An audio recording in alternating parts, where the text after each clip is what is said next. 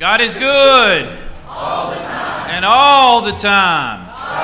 It's good to be together in the house of the Lord. We're glad that you're here. Let us go to Him in prayer this morning. Gracious and holy God, it's good to be in your house. It's good to be with your people and your children. Lord, it's good for us to worship and celebrate on this holy day and this holy week before us. Lord, today's a celebration, but we know it's a hard, long week ahead, and we remember and we recall. Lord, help us on this journey not to uh, just think it about being your journey, but Lord, about it being our journey too. Recognizing that which we need to take to the cross, recognizing that hope that lies on the other side. So, Lord, this morning as we come, set me aside. May it be your voice, your heart, your peace heard and felt this morning. In your name I pray. Amen. Last night I had a dream. I dreamed I was walking along the beach with the Lord. Across the sky flashed scenes from my life. For each scene, I noticed two set of footprints in the sand. One belonged to me, and the other to the Lord. After the last scene of my life flashed before me, I looked back at the footprints in the sand. I noticed that at many times along the path of my life, especially at the very lowest and saddest times, there was only one set of footprints. This really troubled me, so I asked the Lord, Lord, you said once I decided to follow you, you would walk with me all the way. But I noticed that during the saddest and most troublesome times of my life, there was only one set of footprints. I don't understand why, when I needed you the most, you would leave me. The Lord replied, My son, my precious child, I love you, and I would never leave you. During your times of suffering, when you could see only one set of footprints, it was then that I carried you. I'm sure you've heard of footprints in the sand. It became one of my favorite when I was a child, and my mother shared it with me. She even embroidered it on, the, on a frame that uh, we've had in my house and in my office. One way of us being in the footsteps of Jesus is Jesus carrying us. Another way is by walking where he walked. That's what this week is all about, this holy week, a time we remember the footsteps of Jesus. We recall in a few days, Maundy Thursday, where we experienced the Last Supper and his act of love by washing the disciples' feet. On Good Friday, as Jesus enters the valley of death on a cross, and then Easter Sunday and Christ's resurrection. But today, I want to focus on Palm Sunday, this day that is before us a day that we remember and recall Jesus' entry into Jerusalem. I invite you to hear it from Luke's perspective as we look together in the Gospel of Luke, chapter 19, verses 28 through 40. Join me in the Bibles you brought with you in your devices or the Bibles that are in the pews. Online, we invite you to join too with Bibles that you have access to this morning. Luke chapter 19, beginning at verse 28. After he had said this, he went on ahead, going up to Jerusalem. When he had come near Bethphage and Bethany, at the place called Mount of Olives, he sent two of his disciples, saying, Go into the village ahead of you, and as you enter it, you will find, you will find tied there a colt that has never been ridden. Untie it and bring it here. If anyone asks you why you are untying it, just say this The Lord needs it. So those who were sent departed and found it as he had told them. And they were untying the colt. Its owners asked them, Why are you untying the colt? They said, The Lord needs it. Then they brought it to Jesus, and after throwing their cloaks on the colt, they set Jesus on it. As he rode along, people kept spreading their cloaks on the road. As he was now approaching the path down from the Mount of Olives, the whole multitude of the disciples began to praise God joyfully with a loud voice for all the deeds of power that they had seen. Blessed is the King, they said, who comes in the name of the Lord. Peace in heaven and glory in the highest heaven. Some of the Pharisees in the crowd said to him, Teacher, order your disciples to stop. He answered, I tell you, if they were silent, the stones would shout out. This is the word of God for us, the children of God. Thanks be to God. Have you ever tried tracking your daily steps? Maybe. Health professionals say most adults need 10,000 steps a day. This is good for our health, and our bodies need it. I confess, I don't think I've been very successful at those 10,000 a day. Years ago, I tried wearing a pedometer. Our insurance said it. They thought it was a good idea. If you wear this little plastic device on your pants, then you know maybe you'll exercise more and you'll be healthier and etc. that comes from it. Now though, all you need is a smartwatch or a phone that keeps it up. You can sync this to your computer or even an app on the phone, and if you're successful or you accomplish your goal for a week or for a month or a quarter, there are rewards that you receive, sometimes even monetary rewards. What if? What if we had a measure of how many steps we take a day with Jesus? What if we had some device, some pedometer, some spiritual tractor, tracker which could keep up with how often we walked with Him? For being a Christian is not just accepting Christ, but it's growing in that relationship with Him and actively participating in the spiritual exercises such as reading the Bible, prayer, worship, and others.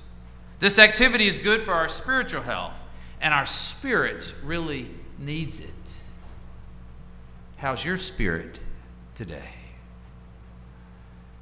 In today's scripture, we see the steps Jesus took steps closer to Jerusalem.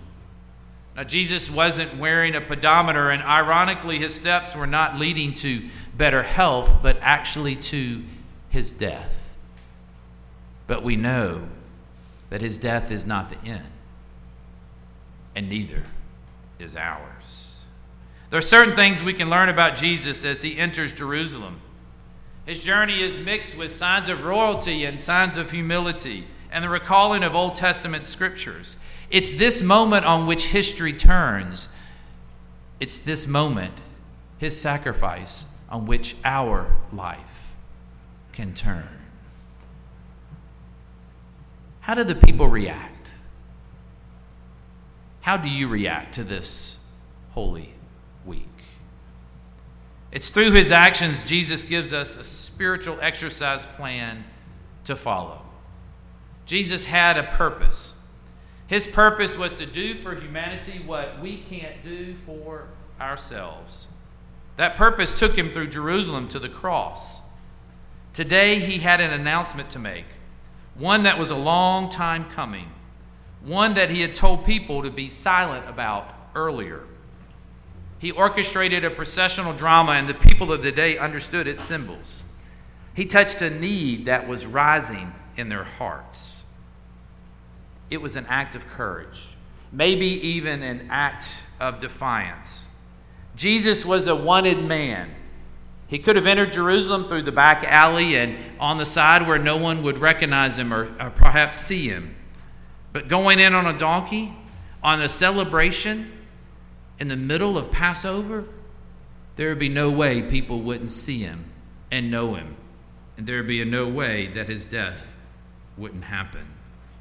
Sometimes we forget this incredible act of courage during this celebration.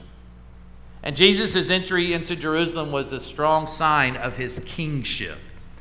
It was Passover. He entered Jerusalem from the west on a donkey. He needed the donkey to make a point, and then it was the disciples and the owner who obliged. Every Passover, Herod Antipas would enter Jerusalem. But he wouldn't enter from the west, he would enter from the east. And he wasn't on a donkey, he was on a war horse. And he wasn't alone, but was surrounded by his army who had their weapons with them. He was demonstrating his power over the city. There are others who have entered Jerusalem as royalty, but not like Jesus. Jesus came from the opposite direction on a borrowed donkey with a group of unarmed disciples. Jesus is demonstrating that his kingdom will be a kingdom that's different than that which they're used to a kingdom of love and peace, mercy and service. It's the people that understood this by his actions. This out in the open last act of Jesus is giving one last invitation to the people. You see who I am. You know why I have come. Will you worship me as king? Will you be part of the kingdom I seek to bring? If we desire to walk in the footsteps of Jesus and improve our spiritual health, then we must be willing to take the same actions Jesus did and try to walk in his footsteps too. There's something about Easter. There's something about this season and this time of year that our hearts begin to be open and our hearts begin to rise in expectation of who Jesus is and what he came to do. This decision to follow Christ is not a random act, it takes a purpose and a plan. To effectively exercise, you need a schedule, a routine, and accountability.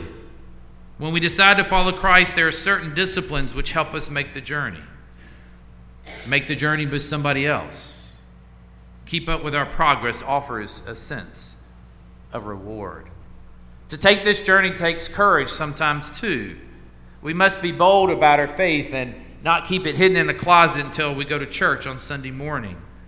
To stand up against the norm, sometimes even going in a different direction and our friends, takes courage. We don't need to be silent. Our spiritual exercise should be a strong statement about our Christianity and whose interest it is that we serve. In other words, who is our King? To accept this gift of a new way of living, we might also need to surrender, surrender some of our old habits. I firmly believe that as Jesus rode into Jerusalem on a borrowed donkey, the invitation that he issued to the people long ago is the same invitation that he wishes to issue to us today. What about it? Do you hear the invitation to follow me? Are we willing? Are we willing to worship Jesus as our king and take the necessary steps forward? Jesus came as a king to fishermen and tax collectors Samaritans, blind men, and those who had ailments. He was Savior of sinners and outcasts, the poor, the oppressed. He shared their hardships, relieved their suffering, and accepted them as they were. This is why, or this is what his kingdom will look like. This is what his kingdom does look like. Will we join him on his journey of peace and love? Or will we join the Pharisees who are heard rebuking Jesus, calling him to reject the cheers of his followers and to be silent?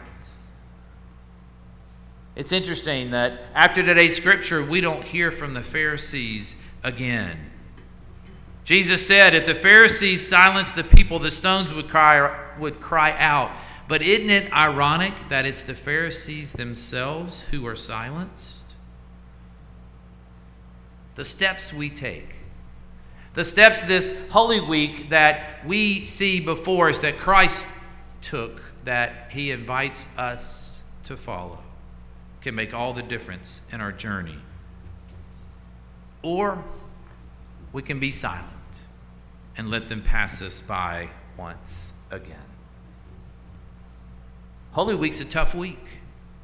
Tough days of agony, prayer, betrayal, rejection, death. It's Jesus' passion. Is it our passion too? But Easter reminds us, as we look back upon it, that on our journey, many times the footprints in the sand we see at those crucial times will not be ours, but will be God's, carrying us, as seen in the footprints of His Son, Jesus. May God give us the courage this Holy Week to take one step closer to Him today than we did yesterday because we don't walk this path alone.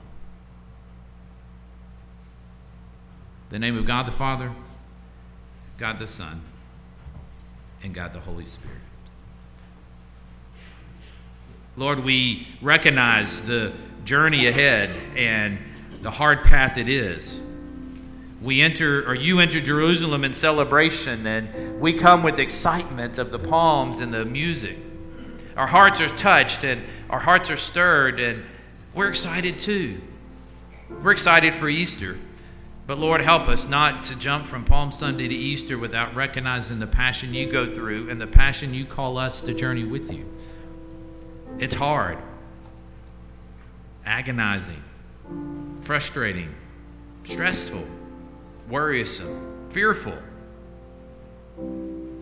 But Lord, we recognize it's all those feelings, all those emotions, all those pain, all that distress that you invite us to lay at the cross so that when Easter comes, it can be the greatest celebration we've ever experienced. So help us in our own life and our own journey, Lord, as we seek to be faithful, that we seek to follow in your steps ahead. Amen.